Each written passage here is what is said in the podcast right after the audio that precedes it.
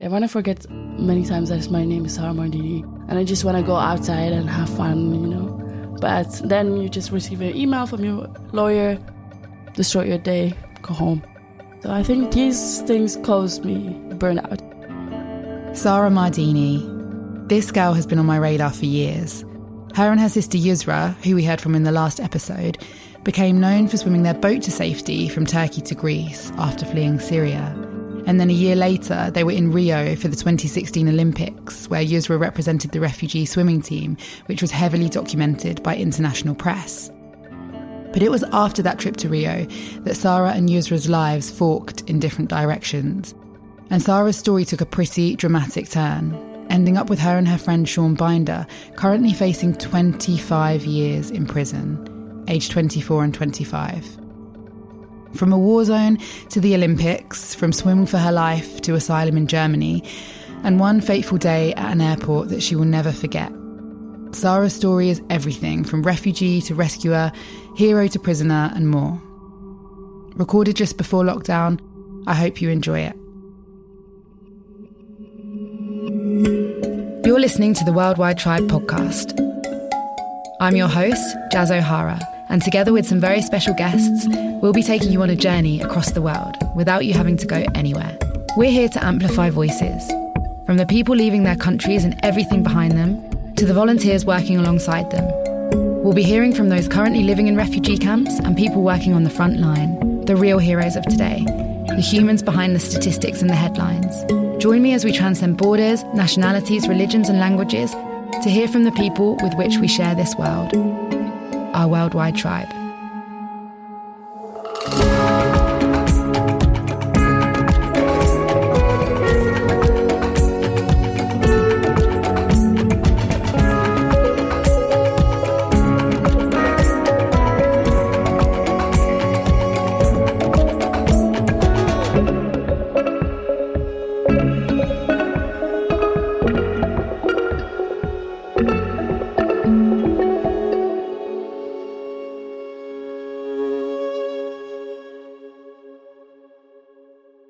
Cool, let's do it. Yes. This has been a long time coming for me. I feel like I know you already, even though we met today. What I really want to know is how are you feeling right now in life? I know it's a big question, but how are you? Uh, I'm happy as, as, well that you made it here, and then we finally uh, had the chance to to meet in person because I followed you also for so many years, and uh, your organization I was very inspired by One Woman Power, how am I? Uh, I don't know, to be honest.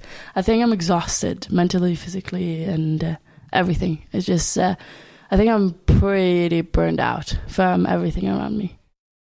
I hear that a lot in the sector that we work in, right? Working in the humanitarian space. What do you think has caused that for you recently?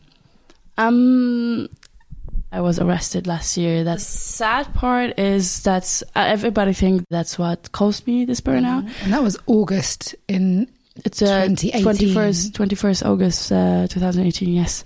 Um, but unfortunately, it wasn't that. Uh, I wish that was it, but I think the way life changed after it and how, I don't know, like the thing is, you know, I'm a full time student as well. And it's quite weird or strange for students who are 17 18 to to actually you know we only hear about these stories in the movies to be honest. Or they're just so far from us. But at the end of the day you're in a college and you know that that girl did that and that happened to her. So people put a lot of labels on me. Uh, she's depressed. Um, she she does not care. Like everybody just pointed a finger and said whatever they wanted. Of course no one could say it out loud but you can see it from people's eyes and and for me i i never want to be the victim. I never did and i never do. So i played it like that i did a lot of partying and i tried to just cover up and cover up. And i, I thought it was going to be over very soon everything. But then slowly slowly we start with the talks and campaigns. I mean i'm very thankful but at some point like now recently two days ago actually i got um a text from a journalist asking me about the story if he can do an interview with me. I said, I'm sorry, no. Just go Google it and search it and you'll find everything. The thing is, we are tired, me and Sean. to repeat ourselves all the time. Like, I think that's what's harming us right now. We're just tired. We're exhausted of saying the same exact thing mm-hmm. over and over again. And I think it's worse that it's not changing. And it's just, we're stuck in the middle of a hurricane. Having 25 years above our head, we need to work and we need to, I need to study. And then you have to find funding for your case. So at the end of the day, I'm 24 and Sean is 25. And did you ever hear someone living that way? No. People come to you and say, I I feel what you're going through. I hope tomorrow get better. I'm like, I don't think you are feeling anything. And then when we go to give conference on a talk, the last uh, summit I was in, uh, it was in London. Um, we spoke, and then you know you you open the space for uh, questions, and then the people was like, "I'm not asking questions, asking comments about stories they know, is like as horrible as ours. And I think I saw Sean, my friend, um, and I looked at his face, and I'm like, I don't think you're making his life any better by telling him these type of things. And there was a guy, he spoke about that he saw 250 people dead in a boat. You know, like mental health and therapist tells you do not ask these things, and then you bring him to entertain other people so you mm-hmm. can create a conference. You know what I mean? So that we were being used because of our stories. And at the end of the day, people just throw way more sad stories on us. So I think this is what like the cause of everything. And the fact that I actually never took a break between any of the things that had happened. Not because I didn't, but just because life didn't happen to allow me to do so from Syria. And then I went back to Greece and then from Greece to prison and then from prison back here. And it's not easy to enroll back into society and you know it yourself. You think, yeah, it's fine and everything will be okay. And then you just get this first hit after a couple months and you're still and you need time to blend in again and to integrate. So I think, yeah, this is what's making me just get burned out. I have a lot of supporters around me, but it's just, just tired, you know, you just want to forget about it. I want to forget many times that my name is Sarah Mardini and I just want to go outside and have fun, you know. But then you just receive an email from your lawyer, destroy your day, go home, just forget about it. So I think these things caused me burnout. What you said about people kind of telling you, oh, I heard about this experience of someone else that went through exactly that. I totally understand that that's kind of not what you want to hear necessarily because you don't want it to kind of undermine what you're experiencing right now, too, right? Like, I know that people say that kind of thing to make you feel better or hope to try and make you feel yeah, better. And they're normalizing everybody's experiences by putting them yeah. all together in one category. You're so right. It, it, what would be useful in this situation would be to recognize, okay, this is a shit situation and what can we actually do you know? Like what can we do to make sure that humanitarian work isn't being criminalized in the future? Yeah you are becoming a kind of um, face and advocate for this cause and that that must yeah take its toll on you emotionally.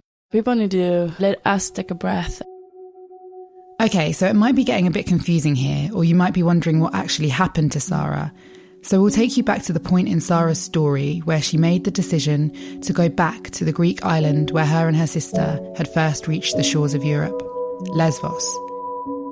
After being granted refugee status in Germany and living there for a year, Sarah wanted to go back and volunteer to help others arriving just as she had. She was the first female Syrian refugee to ever do so.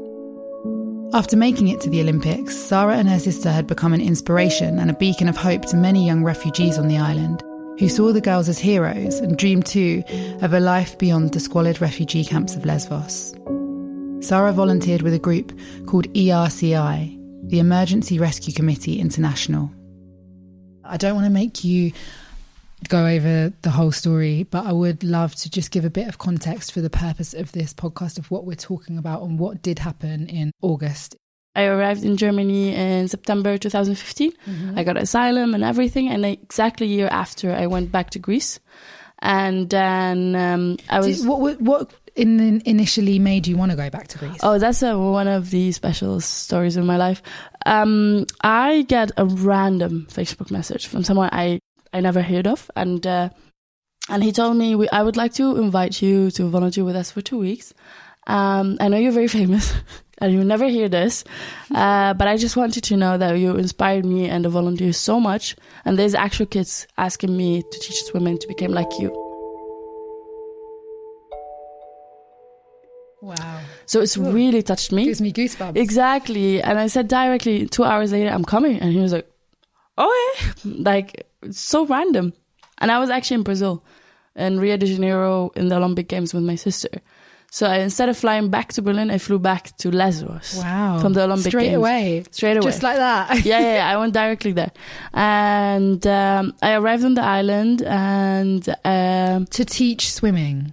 That was the plan to initially go. I didn't know. I just wanted to go to meet that guy and meet this kid. And period. That's no it. questions, just yeah. Yeah, yeah, like I just didn't think about any of it. And even when they, when they came in the airport to pick me up, he was like, uh, "You're shy." I'm like, "No," and I'm like, and I'm like, "Are you searching for someone called Sarah?" And he was like, "Yeah," and I'm like, "Wow, I don't even know the name of the organization I'm going to." So I go there, and then we so ERCI used to do search and rescue swimming on the shoreline and swimming classes back then in 2016 but like then later we extended then we have medical team we enter the refugee camps uh, what else did we have? Oh, we have the washing machine program that I started with other couple volunteer. That was so people could wash their clothes. Exactly. I went to to to the swimming classes, and I understood the whole background of the story. So apparently, the therapist of the refugee camp Yeah. uh, was using our story to restore hope in the kids again, to break the trauma towards the water, which actually worked because Wow. the kids went uh, to the volunteers and they want to learn to swim. And then two weeks turned to two years and two years and a half. I just, I, fe- I think I felt for once that I was needed. Um, that I, I just, it's fine to live with no money. I think for a while, as long that I can move my mouth and help others. And I'm a professional swimmer and a lifeguard. Everything I know is useful there. And then I just decided to drop everything and go there. Um, my mom lost her mind when I said, she's like, oh my God. And my family just thought I'm crazy. I'm running away from life here. No one really understood what I was doing there. So when you got to Lesbos, you felt like actually you were doing something with purpose, right? Yeah, of course. Yeah, I felt, I felt like, yeah, I felt I'm doing everything I learned in my life. It was just so mean. easy. It was just it so made easy. sense. It's like you ticked all the boxes. So you were actually kind of going a little bit undercover of like just getting on with teaching kids. Mm. Yeah, there. just just being a volunteer. I think that's Mm-hmm. it. And you don't need to. I mean, yes, it's nice to have a name, but it's it's not about that. There, it's just about human lifting up others. That's it. Yes, but something that did set you apart from the other volunteers, right, Mm. is that you had experienced it. Exactly. So yeah, that's what actually helped the team more. I'm from inside out.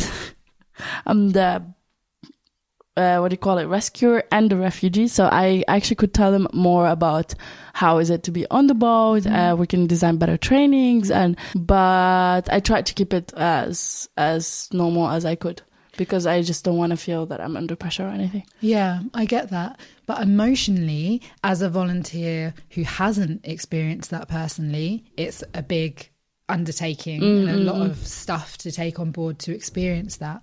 So I can't even imagine what it feels like if you have been through it and then you see other people going through it. It must have had even more of an emotional impact on you than other volunteers, right? I think I just uh, I didn't take it personal, but I just made sure there's no mistakes because I know if there's mistakes, it's disasters. So uh, I tried to. I had a quite good coordinator, and I remember the first boat landing I had. There was an injured kid, and I cried so bad, and I wanted to go to the hospital. And he was like, "One advice: you put your heart at home." And your brain when you work because you're not gonna survive like that. And I actually took by his like like not fully being inhuman, but you need to understand it's not about you it's not personal. And you cannot do that with every single person who Yeah. arrives because you're just going to lose your head.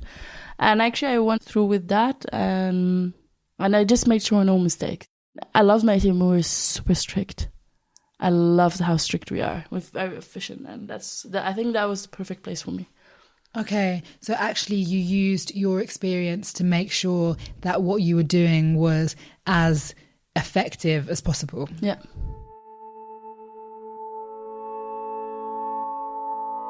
And so you were there for two years. And then it was when you were leaving Lesbos, you were at the airport, right? When Yeah. Um. So after two and a half years of being volunteer, I was on and off volunteer in Lesbos. I was actually burned out again, and I decided it's time to go home, and I really need to focus on myself and my education. It was August twenty first, and um, I was in the airport, and then I was with my two of my best friends, and I actually had a cat with me. I have so many cats at home from Lesbos, and uh, so you you accumulated cats in Lesbos. everybody in Lesbos, you don't just leave empty-handed. You just You you, take either a animal. cat or a dog. Or a Choose one. child. Yeah. No, no. now they accuse us of smuggling. So let's not get there. So um, I was um, yeah, you know, just checking in, and I turned. It was like a five men, and they came to me um, and they said, uh, "Sarah, you should come with us." They showed me Greek paper in Greek, and they said you should come with us to the police station. So I knew them because they're Coast Guard, because I see them every day on the shoreline. Um, and I said, sure, yeah, I'll come with you. Um, You didn't have any idea of what. no. And um, my best friend was with me, and I told her to call my coordinator because if I didn't tell them, they would think I'm in Germany. And then she asked Sean to go and check on me. So Sean comes to the to the police station, and we sat there for so many hours. And then a lawyer shows up and said we should go to the courthouse, and then you're gonna talk to the judge. And I said, okay, whatever, what's going on? So you'd missed your flight by this point. Oh yeah, and yeah, just so you know, they told me, "Don't worry, we're gonna get you another flight. and You're gonna go home Back to Berlin. back to Berlin." Yeah, you know, like so. There's a lot of misconducts that happen. Number one, Greek paper that I don't understand, and second, promising lies. We didn't. Me and Sean have this so bad habit. We're very um and serious sometimes, so we didn't really take it seriously. And Sean was a fellow volunteer. Yes, right? Sean Binder. Um, he's Irish, not Irish actually. He lives in Ireland. He's Vietnamese German. Cool. also son of a his his father used to be was a refugee so someone came to us with a handcuff and it's just so funny. I just laugh at them right now because like because it's just weird you know? They are weirdly funny these things because like it's just you don't believe that they happened you know? And he said give me your hands. And we were like why? And he was like give me your hands. I'm like what do you want? The police officer was like, just give me your hands. And he shouted. So we, me and Sean gave up our hands and then he handcuffed us to each other. And then here we felt there's something wrong. You know, like why we're handcuffed. We go to the court and we testify each alone. Usually it's 30 minutes. We stayed up to 40 to an hour. In, in there, she asked me about literally everything. And had just come to see if you were okay, right? He he hadn't been brought to the police station. Exactly. He'd just come to find you, and then Yeah. they arrested you both. Yeah. That's madness. It's crazy, yeah, it's crazy. Um, yeah, we testified, and uh, yeah, there's like so many questions, like so many questions was towards me. One of the weirdest question was like, um, I don't think I don't think I can say that yet because we're still on trial. okay. Don't My worry lawyer will kill me. I'll tell you later. Yeah. off record. Um, so yeah, just asked so many questions, and then at the end of the day, I was asking the lawyer, "Are we going home?" So many times I was asking him, "You know when you're just done with a place and you just want to go home?" He tells me, "I don't think you will. I think they will keep you for a couple days," and I, I my brain just don't do not want to believe it. And then we go again to the judge in the room with Sean and two police officers and the lawyer, uh, so she can give us her decision. And then she said, "You will be detained until the tri- until the trial, and you have the right to appeal in five days." I just broke down in tears that day because I just couldn't believe that would happen, you know. But I still had hope that I might go home. I was just so naive. Uh, I thought I'm in Europe, you know, like Europe. There's rules. Yeah, you there's know, the- regulations. exactly. You know, around this kind of thing. And did they tell you then what they were?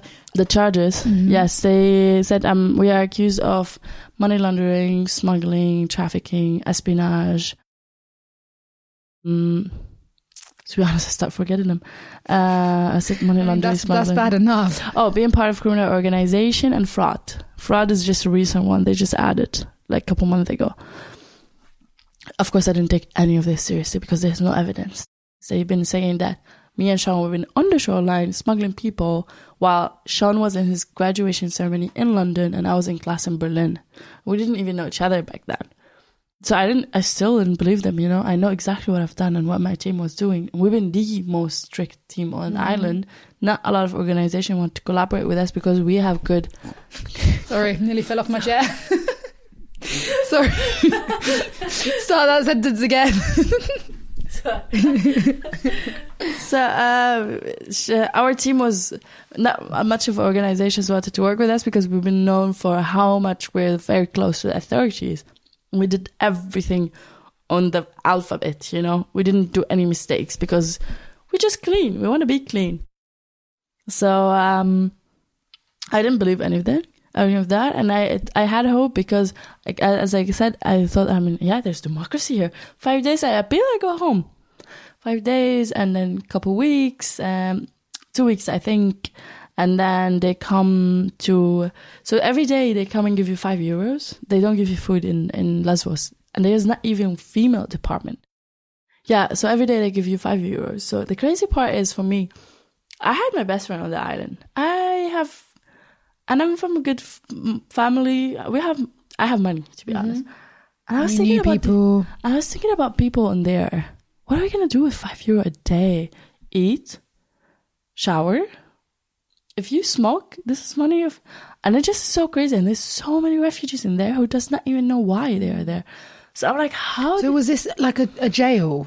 yeah. But how could you spend your? You could buy food. in oh, there. This one, there's one thing can arrive anywhere in Greece. Delivery man. he come to the cell. so you could do like an Uber Eats to your No, jail. I mean, like you tell the police officer what you want to eat, and then he literally comes to the cell and give you the food. It's just so crazy, you know. It's just Oh my insane. God. it's insane. Uh, and then one day they come to give me the money, and then they said you're getting transferred to Athens. And then here I just lost it. I lost the hope. I think I'm not going home anytime soon. I didn't have chance to say goodbye for Sean. Um, and we've been exchanging books before all the time. We write letters to each other inside the books, so we make sure we're right. Um, I got transferred to Athens. And to be honest, I was very happy I was transferred to Athens. It was a female department, it was Korydallos, the name of it. There was no shower in the cell where I was. There was In Lesbos. uh, yes, there was no bathroom. I need to ask for the man to come out and take me to the police, and they just come whenever they have time. So for two weeks, no shower. Yeah, no, yeah, exactly. I didn't shower at all. Yeah, so when I went to Athens, first in my room there was shower, there's bathrooms. I was like, that's all I need, you know. Luxury. Yeah, and there was like some little like you know this cooking oven. I'm like, yes, I can make food. You know, like I just felt like heaven to be honest. And then uh, there was a lot of other girls, and I just felt a bit more free because there was a garden as well. I can just see the sun. We stayed in there for three and a half months, and we got released September something. September, no, December, December. It's just you see how like I'm just mixing everything right now. It's okay. I Yeah. But understand. it wasn't bad, to be honest. It wasn't bad. The experience in there was it wasn't bad. Jail wasn't bad. What was bad was the situation. And not knowing what was going to happen. Oh my right? god! Thank you for saying that. That's what I say. I lost ten kilos just because I was just Yeah. I was just overthinking. I don't know. You know, I was like, maybe I did something, but I didn't know that I did. You know, Second guessing your your own self. Yes, yes. Thank you for saying that. I think you're the first person ever catch it directly. It just you just don't know what's going on, you know. And uh, I remember we went in the courthouse um, in October again to testify, and I told them take me back to Syria. I didn't want to be here anymore. And everybody was like, "You shut up because they will do it." I'm like, I left my home because I was suffering from unjust, and then I come to Europe and then I suffer from the same. I'm sorry, like I prefer them to go back home. Yeah, I was just so devastated because all my team, we've been five who got arrested, all crying in the courthouse with our families. Like these people are heroes for me. I learned everything from them, and it just broke my heart to see them all in this situation. But I met great people in jail, and everybody told me they were innocent, and I'm like, if we're all innocent, then who's who's guilty? and actually, they've been all innocent. They're all free now. So it just, I wish I can talk about it more, but hopefully when I get my innocence, I will mm-hmm. speak up about these issues as well. And I believe everything happened for a reason. And I was sent there for a reason as well. I believe it too. Yeah. And I believe that I know that it's difficult now in the midst of it, but that this happening to you and your voice is going to be so important for the future because the acts that have been happening in the last few years, the criminalization of volunteers and humanitarian work is shockingly wrong. And to be able to speak up against that is going to be so powerful. But I understand that, yeah, right now you're still in the middle of it. So, what is the status of your case now? Nothing. We're just waiting. Um, I think last summer, last year, around this time, they added a new crime, which is fraud. It's just so weird. I just thought it's weird. I mean, people will think I'm crazy saying that. But I said, I'm just missing weapons, prostitution, and drugs. Stop it. Stop and it. I will be the best criminal on earth. Yeah, but it's just stupid, you know. They said we created a fake uh, website so we can collect money from people online. And I'm like, Well, the good thing about it being so ridiculous is that when it does go to trial or to court or whatever, then it will show that it's it's there's no evidence at all, right? That they can't none of this can be proved. So Yeah. actually, in a way, the more crazy it sounds on their part, the more you can be like, that's so far from the the actual truth. yeah, yeah, yeah, yeah. And are you feeling confident? I am, but I'm not feeling confident being back there, to be honest. Before the trial, we have to go testify again. And I'm pretty scared of going down there. Um, because who put you for three and a half months in the first place with no evidence who could do could do it again. So um so yeah, I'm, I'm to be honest, I'm terrified of going back to Greece uh, before my trial. But fun fact, I'm banned. I'm a threat to the national security. So you're banned from Greece, but you have to go back. How does that work? exactly. That's what my lawyer tried to explain to the government. That the judge want me to come and testify, but the government says I'm a threat to the national security. So I said, okay, it's your problem. Oh, we're out of this. When you make a decision, please let us know. I mean, yeah, so many like loopholes and just Yeah, a load yeah. of bullshit, basically. They're just making it complicated for themselves, not for us, actually. yeah. Um, and do you feel like it's brought you and Sean, for example, super close? Me and Sean we were super close before, actually. Um, and I think this is what uh, made the case a little bit more um, dramatic for the police. I think they could net the story because me and Sean was super close. We had the same room. We he's a German and I have a German refugee status. We rented a car. We have same contract with same names, with both of us names. So like you know they just did this network of smugglers together, and we've been always uh, close because um, I was supposed to leave earlier, but because Sean stayed, I stayed longer. So he's my always buddy. Yeah, Well, I'm grateful that you have each other yeah. Through this. too, actually. Yeah. Why do you think that they did single you two out? Uh, what do you mean by single? Like, why do you think that this did happen to you two out of all of the volunteers on Lesbos over the years? Mm. To be honest, I don't think it's it's a weird situation. I don't think the Greek government knew who I am when they did it, and then later it was like, "Oops," Okay. they figure out. it Um, was kind of random. it was kind of random, but the whole thing isn't about me and Sean. It's the thing is that they believe that by stopping volunteers from volunteering and doing what they're doing, people will stop coming. But I have one answer for that, and I said it actually on BBC. When I came in 2015, there was nobody on the shoreline. I didn't even know the exist of volunteerism or the humanitarians. And you still came. Exactly. I'm not gonna cross on the board uh, on a boat and dinghy in the water for three and a half hours because you're gonna give me a water bottle or blanket. I don't need that, dude. That's the crazy thing that I think is the mindset for a lot of European countries. It's like, oh, you're creating a pull factor, but the thing is, They're coming anyway, They're coming darling. anyway. Exactly, they're coming anyway, and I We start coming as humanitarian volunteers after where refugees came. exactly We that way weren't round. sitting like we're like, oh, I'm gonna just quit everything. I sit here till the refugees start coming. I'm just waiting for a problem to arise. Yeah. Yeah, it is a mad thought process. You're absolutely right, and you saying it like that is like, I think yeah, exactly. I, this is the perfect thing about being a refugee. Like I don't think anyone would be saying this better than this. Yeah, Yeah. you're so right that that's your power that you do have that perspective. Yeah. So let's just pause here again and go over the story so far. So it was on her way home to her family in Germany after months of handing out blankets and bottles of water on the shores of Lesbos that Sarah was arrested and charged with a slew of serious accusations and held in jail for a total of four months with no evidence against her. Since being granted bail, Sarah has gone back to her studies. And not just this, she's also set up a group called Shore Talks at her university in Berlin to raise awareness about the situation for refugees arriving to Europe's shores. She also gives many talks and has become a spokesperson on the criminalisation of humanitarian work. I am really interested in how you have felt coming back to your normal life in Berlin, going to university, studying international relations and art, right? Um, and the the people around you, yeah, they do have a very different reference point to where to getting to where you are now, right? Your background and their backgrounds, as we're we're all different. But do you feel like you do look around and think, oh, you don't understand my situation right now? How do you deal with that? Um, I think, wow. Um, I do, I do every day. I do every day. I go home like this college. I don't belong here. I should go. And then the next day I just go there. I'm like, oh, that was a great class. You know. Good. So I think that I'm gaining knowledge, but I'm also giving knowledge. At the beginning, I didn't share my story. I didn't share anything.